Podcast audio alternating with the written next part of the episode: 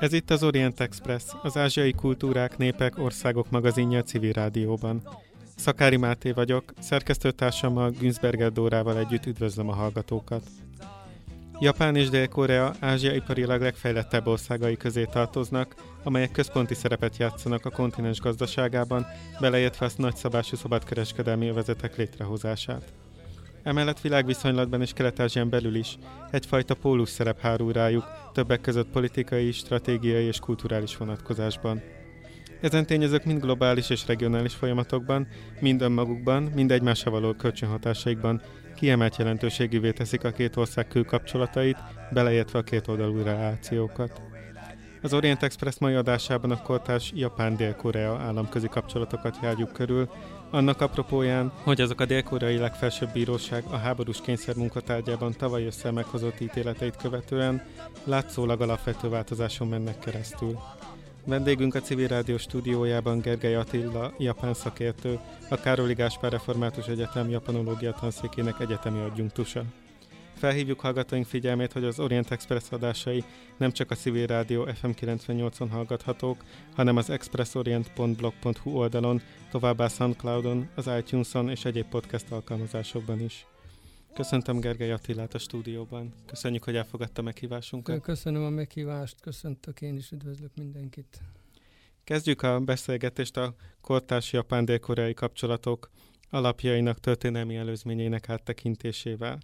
Ha történelmi kontextusból szemléljük őket, miként jellemezhetők a japán-dél-korea államközi kapcsolatok jellegük és minőségük szempontjából? Hát valóban hosszú távra érdemes tekinteni, mert ezek a világtörténelmi léptékkel nézve is nagy távlatú kapcsolatok. Ami nagyon távoli múltnak tűnik, az is sokszor közvetlen szerepet játszik a jelenkori mindennapokban. Ide tartozik akár a, a Krisztus utáni első századok kapcsolattörténete a Japán-szigetek és a Kóriai félsziget között. Hát amit ma így nevezünk, akkor nyilván máshogy látták és nevezték ezt a területet. Akár csak a harmadik és hatodik századik közötti kapcsolatoknak is sokféle, legalább 5-6 főbb értelmezése van, attól függ, hogy most kóriai vagy japán oldalról nézzük ezt. És hát a későbbiekben is ugye a kóriai félszélen keresztül érkezett a legtöbb kontinentális hatás Japánba, bár időnként van, akik ezt is vitatják. Azután hát ott van a japán császári családnak a történeti háttere. Voltak idők, amikor nem nagyon emlegették, hogy a közvetlen koreai kapcsolatokat, de maga a most nemrég leköszönt császár, helyszíny császár is utalást tett egy interjúban, nem sokkal a magyarországi látogatás előtt egyébként, hogy létezhettek ilyen kapcsolatok. Ugye a japán császári család múltjában, Koreával való közvetlen kapcsolatok az eredet és a származás tekintetében. És aztán lehet tovább jönni a későbbi századokban, ugye itt akár a 16. század vége, amikor Japán, az akkori japán hadúr Toyotomi Hideyoshi két hadjáratot indított Koreával szemben, vagy hát valójában a célja Kína meghódítása volt, de hát ott aztán végül is Koreában megrekedt a két hadjárat ez is nyomós, tartós történelmi hatású volt a két ország történelmében. Japán részről kb. 60 ezeren estek el, jól felfegyverzett katonák, Japán, a koreai részről viszont több mint egy millióra becsülik az áldozatok számát. És aztán hát tulajdonképpen a történelem tehertétele az a 19. század utolsó évtizedeitől tetéződik, amikortól aztán egészen a második világháború végéig nagyon megterhelte a, akár jelenkori kapcsolatokat is a történelem. Ha a kortárs államközi kapcsolatokat nézzük, mennyire szorosak, barátiak, mennyire intézményesültek? Nehéz dolog ez. Tehát Samuel Kim, a Princeton Egyetem professzora volt, most már még az utóbbi évben publikált, de valószínű, hogy nyugdíjba ment a az egyetemi munkájából. Ő nevezte ezt a hármas civilizációs masszívumot Japán, Kína, Korea a, a, a kőkemény szomszédságnak.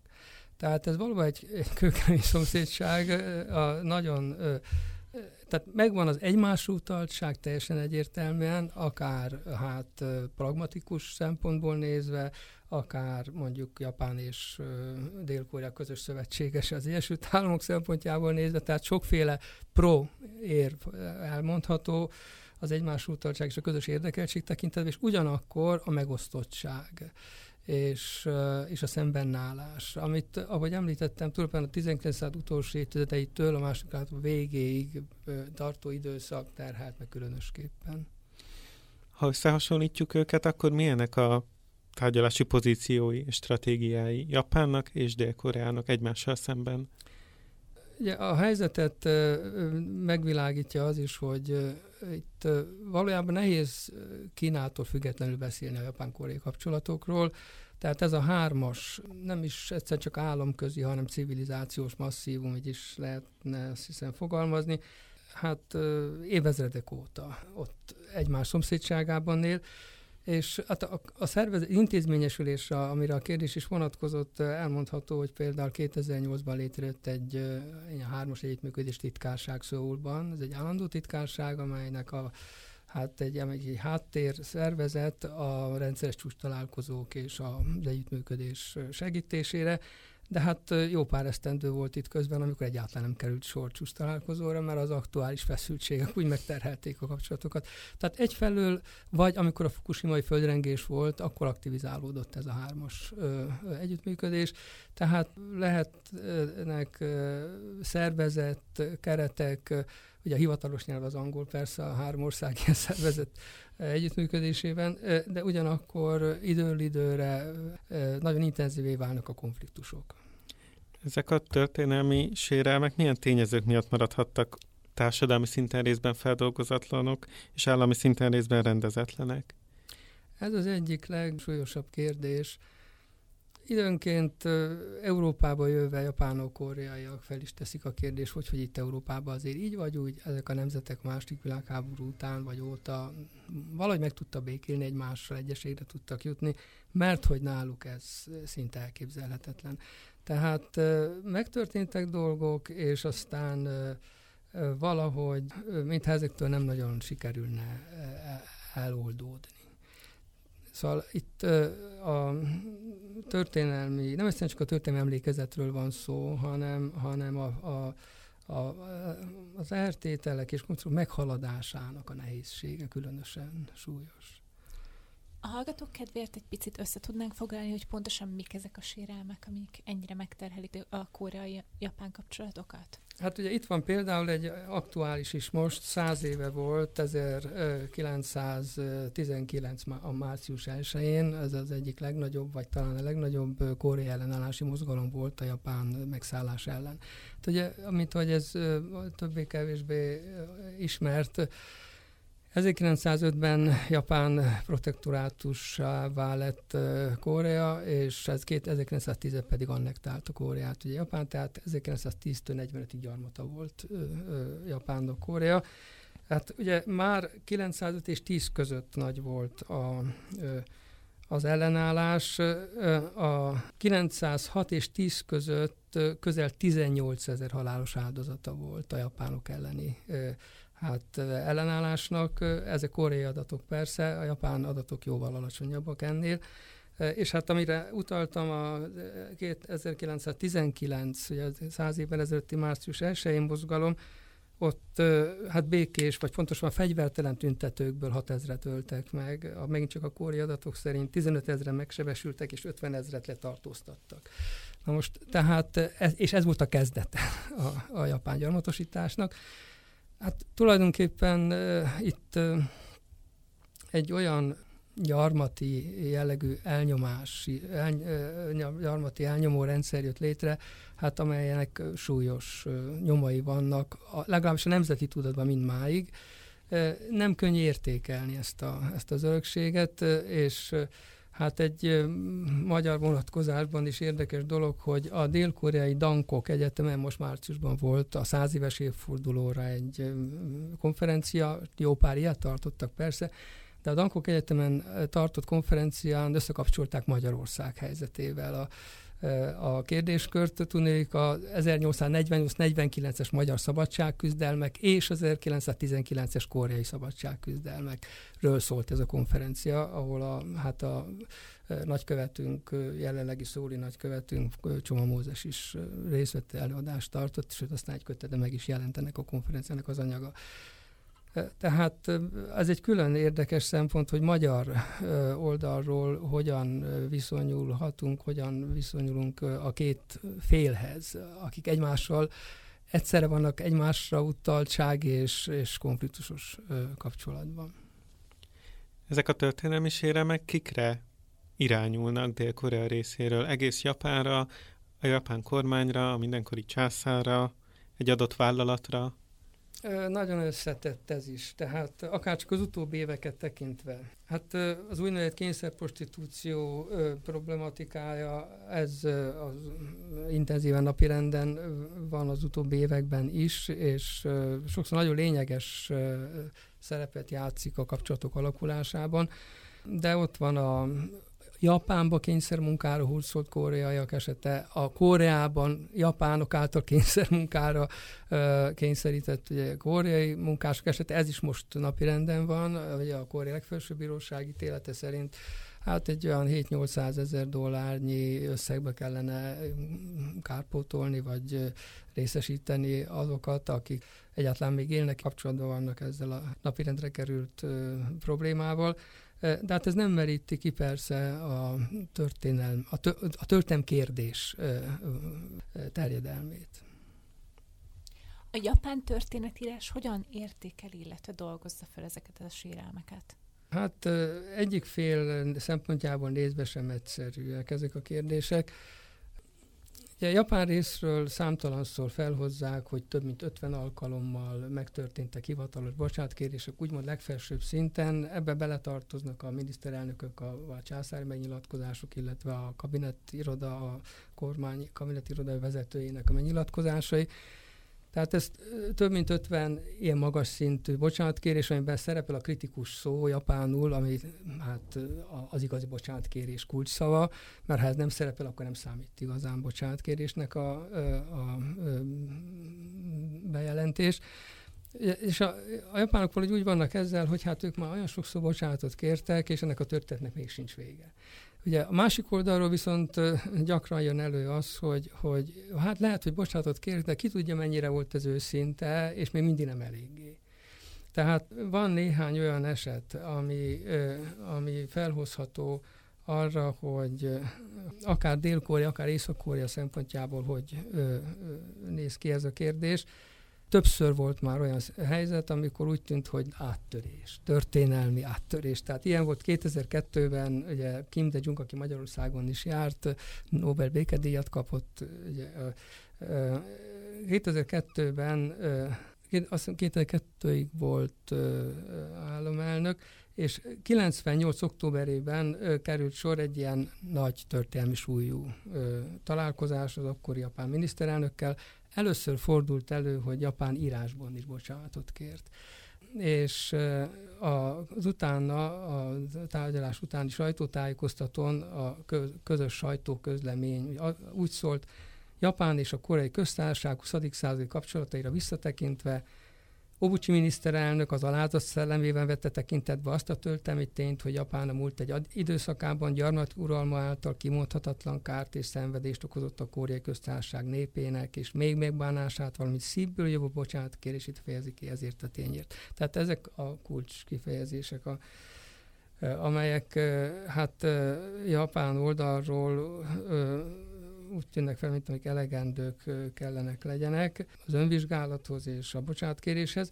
12 évvel később, 2014-ben egy közvénykutatás azt találta, hogy a koreai válaszolók negyede szerint Japán még soha nem kért bocsánatot gyarmati uralmáért, továbbá 60% úgy érezte, hogy Japán még nem tette meg ezt eléggé. Tehát, hogyha itt összesen 85%-ról van szó körülbelül, miután már 98-ban egy nagy történelmi áttörés megtörtént. Tehát ezek problémás dolgok. ezek kifele történő kommunikáció, amiről eddig beszéltünk, engem az is érdekelne, hogy befele hogyan kommunikálják, tehát a japán társadalom felé, akár a történelemkönyvekben, akár a politikusok említik valaha ezeket az atrocitásokat, hogyan dolgozzák föl a második világháború során történteket? Ugye a hivatalos bocsánat később megtörténtek, és azért az nem igaz, amit időnként szemére vetnek japánok, hogy soha semmilyen módon nem ö, tisztázta a múltat olyan következetességgel mondjuk, mint a német esetben ez megtörtént, mert azért a, a japán irodalom és a japán filmművészet azért nagyon ö, komolyan és keményen szembenézett sok mindennel a, a múltat illetően, viszont ö, ugye itt, ami az egyik ö, ö, időről időre fellángoló kérdéskör és jelenség, ez a történelmkönyveknek a ö, kérdése. Ugye ami az új nemzedék mit kap a történelmkönyvekben? és hát ugye, amit a japán történelmkönyvek hoznak, azzal általában nem csak Koreában, Kínában sem igen elégedettek. Tehát ugye Japán részről elhangzik, hogy hát ugye most már hát a mai fiatal nemzedéknek nincs személyes felelőssége a, a múltbéli dolgok iránt, és, és úgymond hát nem lehet az idők végezetéig hát egy kiegyensúlyozatlan identitásban nevelni nemzedékeket, tehát ilyenfajta érvek japán oldal elhangzanak, és és hát időnként vagy kimaradnak bizonyos témák a tankönyvekből, vagy hát egy ilyen nagyon semleges fogalmazásban szerepelnek, és aztán ez persze szóvá teszik.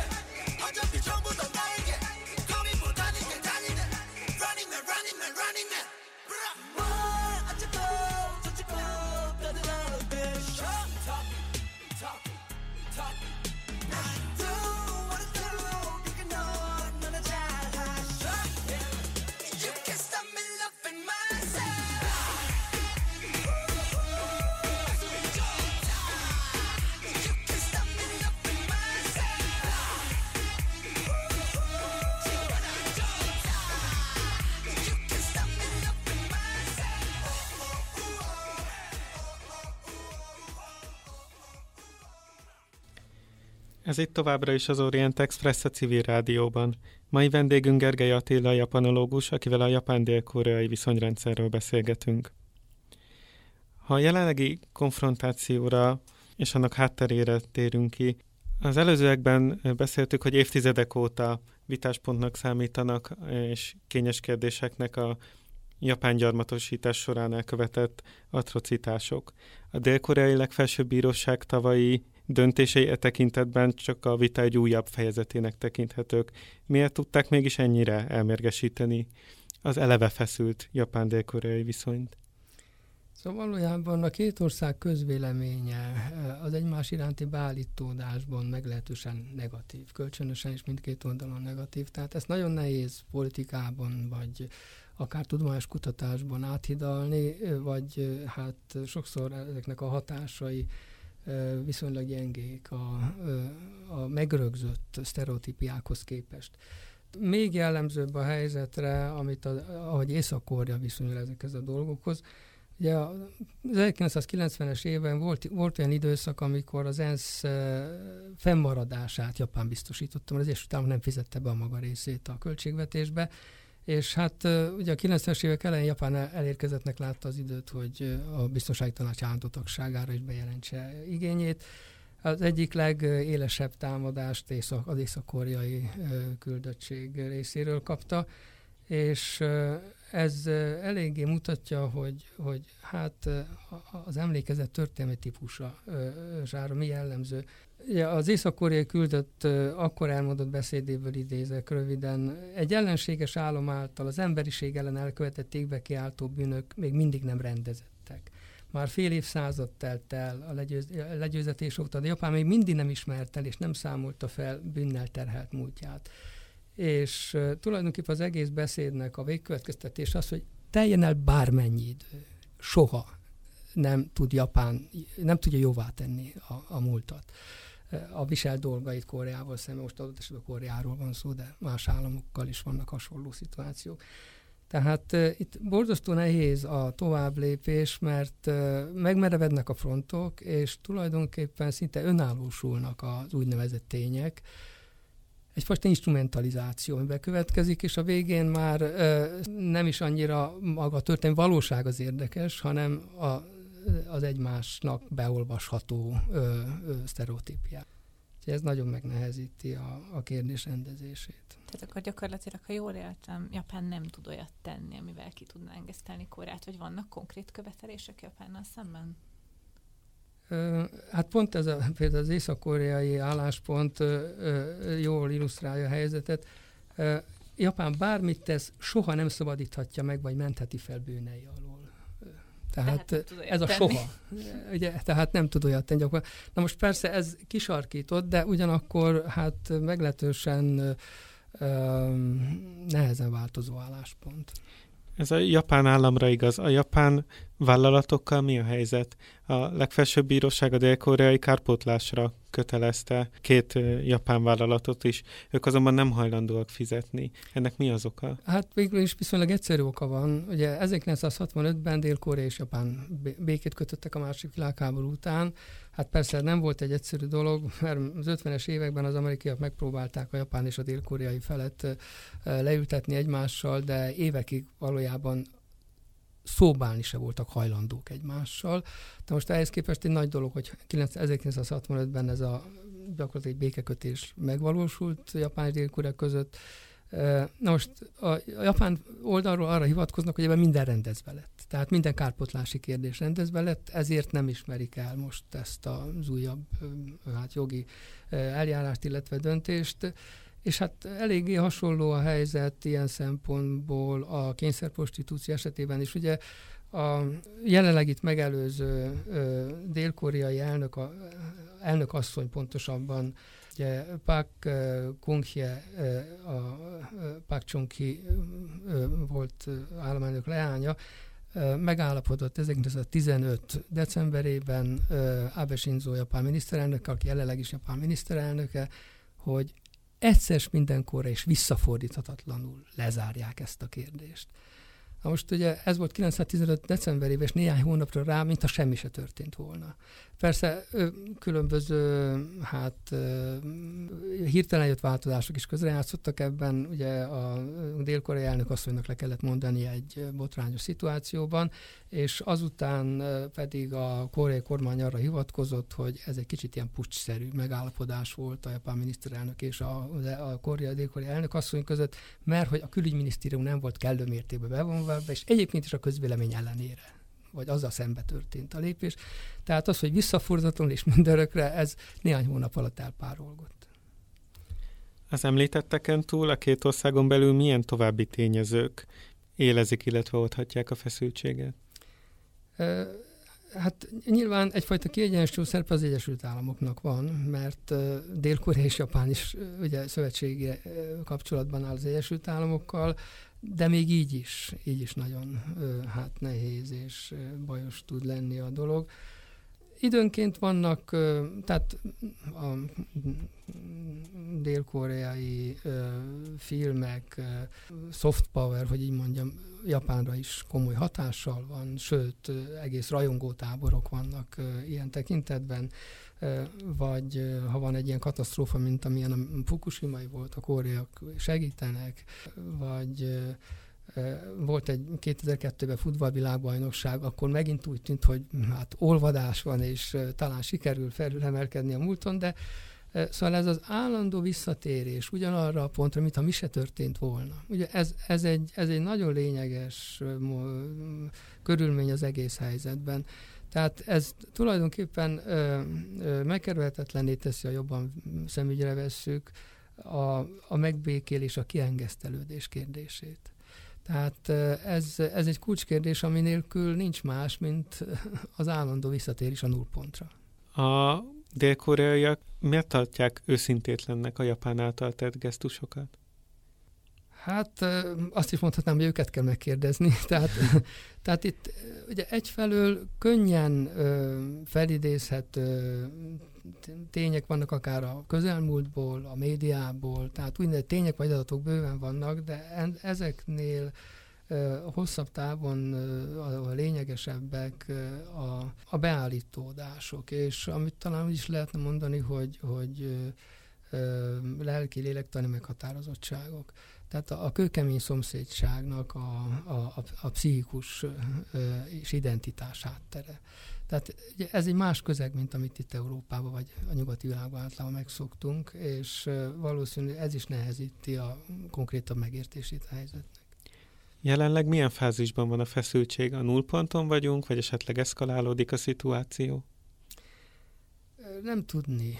Tehát ugye egy a Trump-Kim találkozó sorozat, tehát az Egyesült Államok és Észak-Korea kapcsolatának az alakulása nagyon lényeges ebben a kérdésben.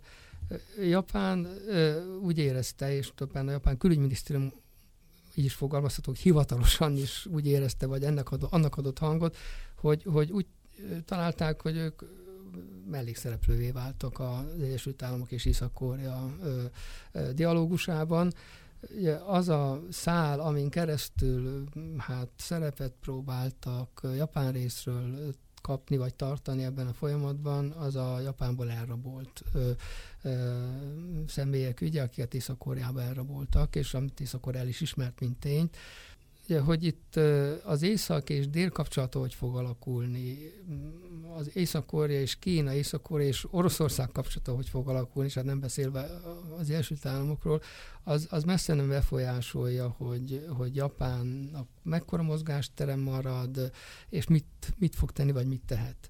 Tehát most például megjelent a 2019-es diplomáciai kékkönyv, ugye ez a Japán külügyminisztérium évkönyve, ahol hát egyfajta gesztusként jelentették be, hogy hogy törölték a korábbi évkönyvekbe szereplő kitételt, miszerint maximális nyomást kell gyakorolni Észak-Koreára. Tehát lehetnek átmenetileg vagy időlegesen pragmatikus megfontolások, vagy várakozások, amik miatt árnyalati változások beállnak, de hát hogy alapjában mennyire sikerül itt rendezéshez valami áttörést elérni, az egy, az egy más kérdés.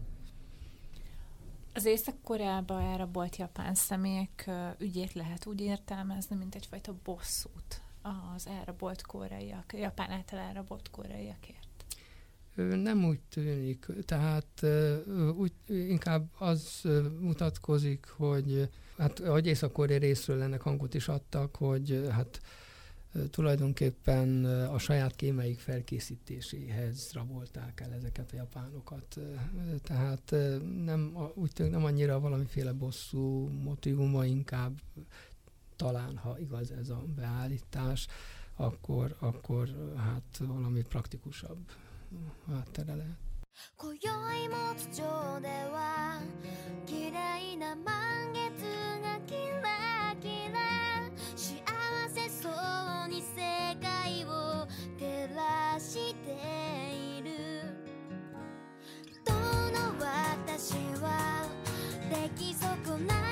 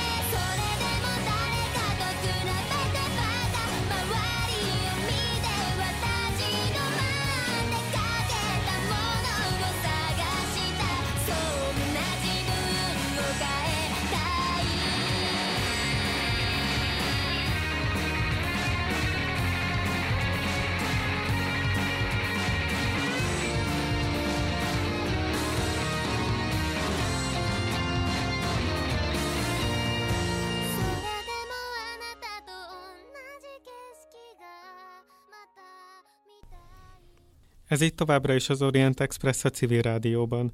Mai vendégünk Gergely Attila, japanológus, akivel a Japán-Dél-Korea viszonyrendszerről beszélgetünk. A japánok történelmi bűneinek felemlegetése a dél-koreai politikában évtizedek óta bevett népszerűségnevelő eszköz, miközben Szöul elszámoltatási törekvései a japán közvéleményt aktivizálhatják. Az eddig körvonalazódott, hogy, hogy nem feltétlenül van politikai akarata a valódi megbékélésre és a viszonyrendszer érdemi normalizálására. Ebben milyen szerepe van a nemzeti identitásoknak? Hát kétségtelen, tehát az identitás fogalomként is lényeges, és jelenségkörként is.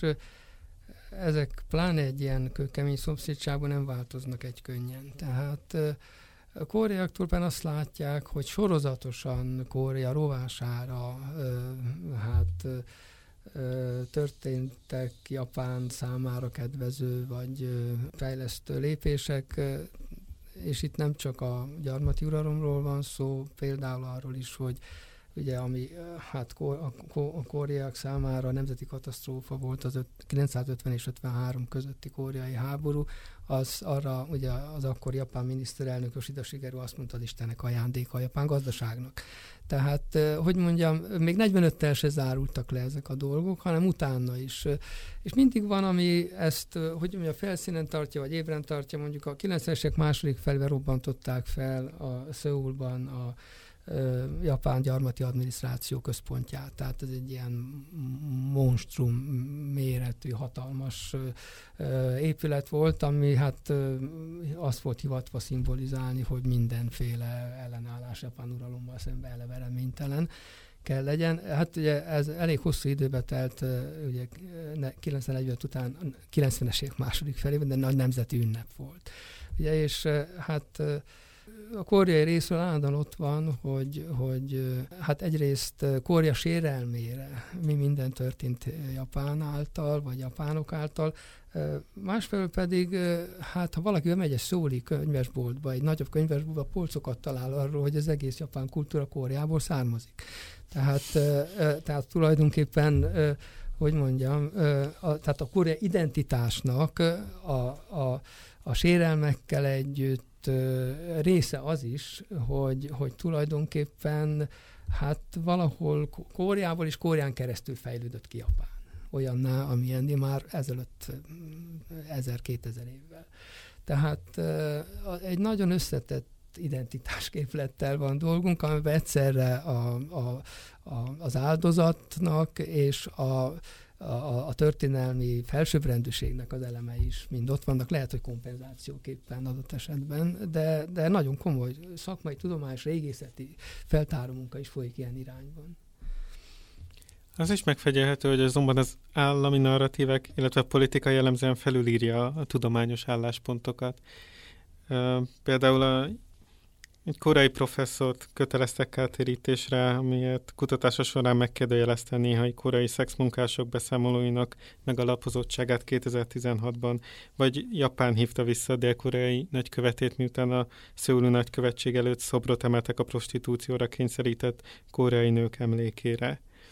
Ez az államközi feszültség, az állami narratívák dominanciája a hétköznapokban mennyire érvényesül? A polgárok szintjén mennyire érhető tetten a feszültség? Tehát a, a fogyasztásban, a turizmusban, vagy a hát- vegyes házasságok szintjében, mértékében? Nagyon összetettek ezek a kérdések. Sérülékeny mindkét oldalon minden elért eredmény, amit eredménynek lehet esetleg, vagy pozitív fejleménynek tekinteni, és, és úgy tűnik, hogy bármikor visszafordulhat. Mindkét oldalon vannak bátor emberek, akik a fősodorral szembe mernek menni. Tehát például van a területi vita, egy szinte zsebkendőnyi terület, ugye ez a bizonyos Takeshi, illetve Tokdo szigetre vonatkozó területi vita Japán és Korea között, és hát ugye van japán történész professzor, aki szerint a koreaknak igazuk van. Hát ugye ez alkalom lehet arra, hogy kiközösítsék a, a japán szakmai világban. Ugyanúgy lehet egy bátor koreai, aki megint csak szembe megy a, a hazájában szokásos többségi véleménye, és tehát ilyenek van mind a két oldalon vannak ilyen ö, emberek, illetve felvetések, hát nagyon nehéz dolguk van, ugye az árral szembe venni. És aztán jól, ahogy az előbb meg is fogalmazódott, ugye az szinte teljesen mellékessé válik, hogy tulajdonképpen mi is az igazság. Tehát, az, tehát instrumentalizálódnak sokszor ezek a viták. És egy kívülálló álláspontját erről a kérdésről mennyire fogadják el? Tehát például, ha nyugati kutató foglal állást a kérdésben, akkor hogyan viszonyulnak hozzá Japánban, illetve Kórában? Hát, hogyha az adott ország többségi véleményvel szembe megy, akkor kvázi ellenségként, uh-huh. vagy mhm. legalábbis ellenfélként, ugye. Tehát vannak persze, van külföldi jelen, jeles koreanisták, japanológusok a világban, akik szintén kutatják ezeket a kérdéseket, és sokszor tanástalanul állnak a, a helyzet előtt, mert ez egy más civilizációs közeg. Tehát ha valaki Amerikából vagy Európából megy, nem biztos, hogy elsőre érteni fogja, hogy mitől ilyen makacsok ezek a kérdések. Tehát ugye amikor, amikor olyan, olyan nyilatkozatok hangzanak el, mint a 998-as találkozáskor, az ember azt gondolta, na é, végre. Tehát itt a, itt a remény.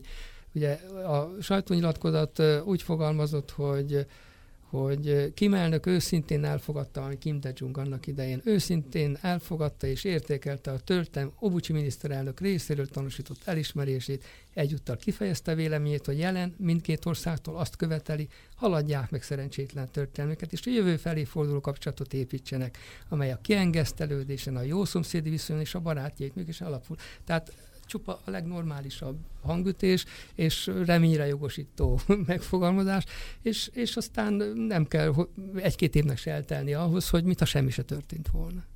Ez a fajta makadság, ahogyan ön fogalmazott, tetten érhető másban is?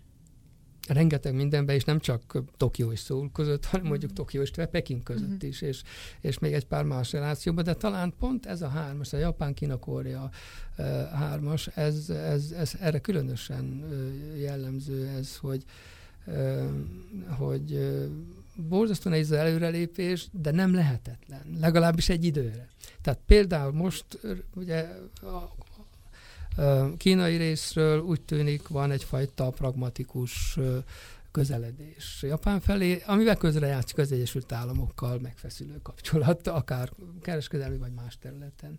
Tehát időnként lazulnak a feszültségek, időnként újrahúzódnak, és sokszor elég kiszámíthatatlan. Ez itt továbbra is az Orient Express a civil rádióban. Mai vendégünk Gergely Attila, japanológus, akivel a japán-dél-korea viszonyrendszerről beszélgetünk. Hogyha a társadalmi feszültségeknél, a sérelmek újratermelődésénél maradunk, akkor milyen dinamika rajzolódik ki? Elsősorban családon belül hangsúlyos ez a téma, közösségekhez kötődik, vagy teljesen átpolitizált és felülről elit vezérelt folyamatoknak vagyunk a tanúi? Én azt hiszem mind a kettő. Tehát ugye az, hogy a koreai félszigetet ketté választották, ez a közkeletű megfogalmazás szerint kb. 10 millió családot vágott ketté. Tehát ez családi ügy is ilyen értelemben, ugye az emberek mindennapi közvetlen emberi és okoni kapcsolatait érintő dolog. És hát persze Ugyanakkor hát ott van az elitek szerepe is mindegyik országban, még akkor is, hogyha az elitek sem teljesen egysíkúak, vagy egyhangúak, mert ugye pro és kontra az elitek, inkább elitekről lehet beszélni ilyen szempontból mindegyik országban. Még persze sok minden egyéb színezi és árnyalja a helyzetet, például a Japánban élő koreaiak helyzete, akik szintén megosztottak észak és dél viszonylatában, nem kis mértékben komplikálja a helyzetet, hogy két Korea állam létezik, még akkor is, hogyha az állami létük teljes értékűsége vitatott nemzetközileg, és egymás között Ugye, tehát uh, itt megint érdemes megkülönböztetni Japánnak Dél-Koreához fűződő kapcsolatát az Északhoz fűződő kapcsolattól, és ott van a Korea egyesítés, vagy egyesülés kérdése. Hát ugye Szöulban külön egyesülési minisztérium, ország egy nemzetegyesítési minisztérium működik hosszú idők óta, és, és hát valahol ott van a nemzeti törekvések között, hogy egyszer mégiscsak ennek a ugyanazon nép és ugyanazon kultúra, ugye szétszakadt darabjainak egyesülni kellene, de még a dél közmönényen belül sem teljesen egyszerű ez a képlet, mert ugyanakkor mindig kicsit tart is tőle, hogy talán jobb lesz majd, ha a következő nemzedék életébe is nem a saját életidőben. Tehát nagyon sok oldalról kell a kérdéskört vizsgálni ahhoz, hogy egy reálisabb képhez jussunk. 여기 붙어라. 모두 모여라. We gon' party like 리리리라라라. 맘을 열어라. 머리를 비워라. 불을 지펴라. 리리리라라라. 정답은 묻지 말고 그대로 받아들여 느낌대로 가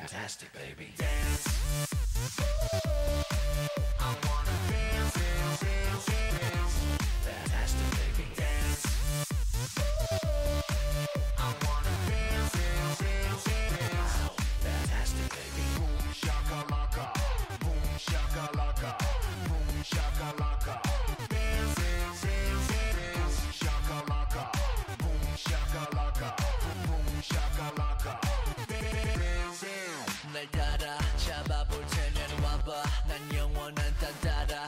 오늘 밤 금기는 내겐 없어 mama. Just let me be your lover. 이 혼란 속을 넘어.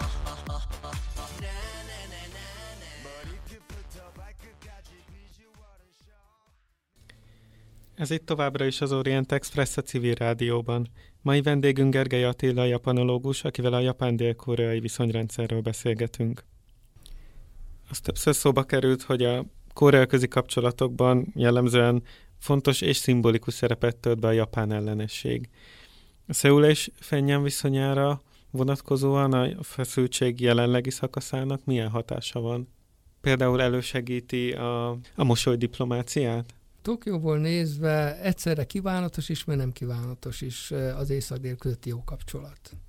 Tehát ugye egy nagyon éles konfliktus, pláne amelynek adott esetben akár valamilyen katonai vonatkozása is lehet, vagy azzal való fenyegetés legalábbis, az persze biztonságpolitikai kockázat Japán számára is, és nem kívánatos de az se feltétlenül közvetlen japán érdek, hogy, hogy ez a két egység egyesülése megtörténjen a félszigeten. Ugye itt, és pláne, hát amitől Japán leginkább tart, hogy, hogy nélküle történjen meg. Tehát ha Észak és Dél, meg az Egyesült Államok, még valamennyire Kína és Oroszország is ugye itt ebben a mozgástérben benne van, Japánnak állandóan ott van a félelem, hogy őt marginalizálják, vagy kihagyják ebből. Tehát egyszerre motivált is a stabilitás fenntartásában, másfelől hát tart attól, hogy egy erős Egyesült Korea sok mindent változtathat az erőviszonyokon, továbbá, hogy ne maradjon ki az egyeztetési folyamatból. Reális egyáltalán ez a szenárió, hogy Japán kimarad az egyeztetési folyamatból? Hát az elmúlt jó fél év, vagy egy év során, körülbelül egy év során maga a japán külügyminisztérium hivatalosan nyilatkozott úgy többször, hogy úgy látják, hogy kezdenek kiszorulni. Tehát, mintha, mintha Japán nem is létezne, úgy találkoznak egymással ott fontos vezetők, akár Észak és Dél, akár az Egyesült Államok és Észak-Korea, vagy, vagy a Kína és Oroszország részéről tett lépések. Tehát nem külső szemlélő mondja ezt, hanem maguk a hivatalos japán diplomácia képviselői, hogy marginalizálódva érzik magukat bizonyos esetekben, bizonyos szakaszokban, ami ellen próbálnak tenni. Ugye itt az egyik ilyen több, hát bevált lépés, és többször ismételt lépés, ugye, hogy az elrabolt japánok kapcsán hát egyfajta fogódzót találni a részvételhez. Ha tágabb geopolitikai kontextust nézzük, az Egyesült Államoknak milyen szerepe van, illetve lehet a, a regionális feszültségek oldásában. Tehát például tavaly október óta tartó szakaszban Washington vállal közvetítő szerepet?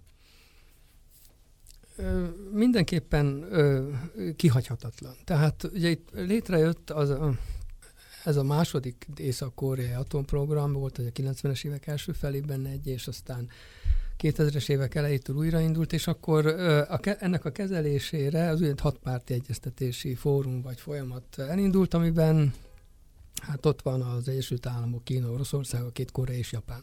Tehát ugye ez így vagy úgy, persze a hatos egyeztetés megkerülhetetlen, de az utóbbi 5-6 évben úgy tűnik, hogy úgynevezett hatpárti egyeztetési fórum vagy keret, amit nagyon nagy reményeket fűztek regionális szinten is, hogy majd esetleg egy regionális biztonsági architektúra magva lehet, szinte elhalt az adott formájában. Tehát nagyon nehéz megtalálni azokat a kereteket vagy formákat. Tehát az Egyesült Államok ráadásul már az Obama adminisztráció elkezdte, hogy hát Ázsia felé fordulni. Hillary Clinton megjelentette nevezetes cikkét arról, hogy hát a következő 60 évben az Egyesült Államok globális politikának és biztonságpolitikának a súlypontja a csendes óceáni térség, és Egyébként most a Trump adminisztráció idején a ö, csendes óceáni parancsnokságot át, átnevezték nevében is, ö, ugye Indo-Pacific, tehát csendes óceán és indiai óceáni parancsnokságnak, ami a legnagyobb ilyen az öt között a globálisan az Egyesült Államok esetében. Tehát egyfelől igénybejelentés egy fokozott szerepvállalásra, ugyanakkor az ázsiai szereplők többnyire úgy látják, hogy az Egyesült Államok nem tud ennek elég gyakorlati súlyt szerezni. Óva óta sem. És mi a helyzet Kína szerepével? Mi a jó Kínának? Mit szeretne Kína elérni ebben a tárgyalás sorozatban? Hát Kínát nem lehet persze kihagyni, vagy figyelmen kívül hagyni. Itt, hát ugye Kína esetében egy jellemzője a helyzetnek, hogy, hogy egyfelől nagyon széles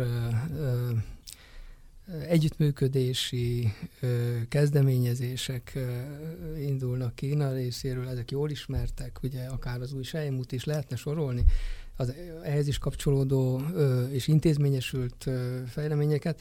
Másfél viszont vannak Kínának ugye ezek a angolul a core interests, tehát amiből nem engedünk. És ennek is van egy listája. Na most ugye, hogy lehet egyszerre tartani bizonyos érdeket, amelyekből semmiképpen is soha nem engedünk, másfél pedig együtt akarunk működni egy win-win, tehát hogy mindenki nyerjen típusú együttműködésben. Tehát és hát persze mindenhez hozzájárul Kína folyamatos arány nyer, térnyerése. Tehát a százalékok ilyenek, hogyha valahol bőr, akkor máshol zsúgorodik. És a Japán is, az Egyesült Államok is a relatív zsúgorodás térfelén van. A stratégiai érdekek és a geopolitikai egyensúly következtében, tehát arra nem lehet számítani, hogy akár Korea-Japán, akár Kína-Japán eh, viszonylatában a gazdasági, a kereskedelmi, kulturális, a katonai kapcsolatok leépülnének, vagy leépítésre kerülnének érdemben? Az idő elteltével eh, megfordulnak az arányok. Tehát a 90-es évek még második felében is eh, Japán javára voltak nagyon aszimmetrikusak a kapcsolatok, vagy akarom mondani az erőviszonyok. Ugye ez a 2010-es évekre, pláne a vége felére teljesen megfordult. Tehát persze nagyon fontos Kína számára is mondjuk a japán piac, de Japán számára sokkal fontosabb a külkereskedelmi belüli arányokat tekintve mondjuk a kínai piac. És egy sor tekintet, sor vonatkozásban ez a helyzet. Tehát ilyen szempontból ugye meg is fogalmazzák Pekingbe időnként, hogy, hogy Japán felé, hogy, hogy nekünk ti nem vagytok olyan fontosak, mint mi nektek. Tehát, és akkor ebből a pozícióból tárgyalnak sokszor. Tokiónak a többi volt gyarmati területével is olyan hullámzó és feszült a viszonya, mint Koreákkal? Erre jó kitérni, mert azért nem egysikú teljesen a kép ilyen vonatkozásban. Ugye itt, ahol a legnagyobb tehertétel maradt a történelmi folyamatokból, az tényleg a Japán-Korea és hát a Japán-Kína viszonylat, de például ugye Tajvan egyfajta kivétel, amit fel lehet idézni ilyen értelemben, hogy viszonylag jó hát most ez viszonylagos, de tehát egyáltalán nem egy olyan elmérgesedett és kezelhetetlen te, öröksége van a, a tajvani japán jelenlétnek, holott hát ott még hosszabb volt a gyarmati múlt vagy történelem, mint Kória esetében. Tehát vannak azért bizonyos különbségek esetenként, de hát összességében persze Japán számára megterhelő ez a múlt. Legyen ez a végszó. Nagyon köszönjük Gergely Attilának, hogy elfogadta meghívásunkat, és köszönjük a hallgatóknak a figyelmet. Köszönöm szépen a figyelmet. Önök az Orient Express a civil rádió ázsiai magazinját hallották. A műsort Szakáli Máté és Günzberger Dóra vezették. Tartsanak velünk a jövő héten is. Felhívjuk figyelmünket, hogy az Orient Express adásai podcast formában is elérhetők. A címünk expressorient.blog.hu, Emellett Orient Express néven ott vagyunk a Soundcloudon, az iTunes-on és a többi podcast alkalmazásban. A Facebookon pedig a Pázmány Péter Katolikus Egyetem Modern Kelet-Ázsia kutatócsoportjának oldalán lehet megtalálni az adásokat és készítőiket. A viszont hallásra! Living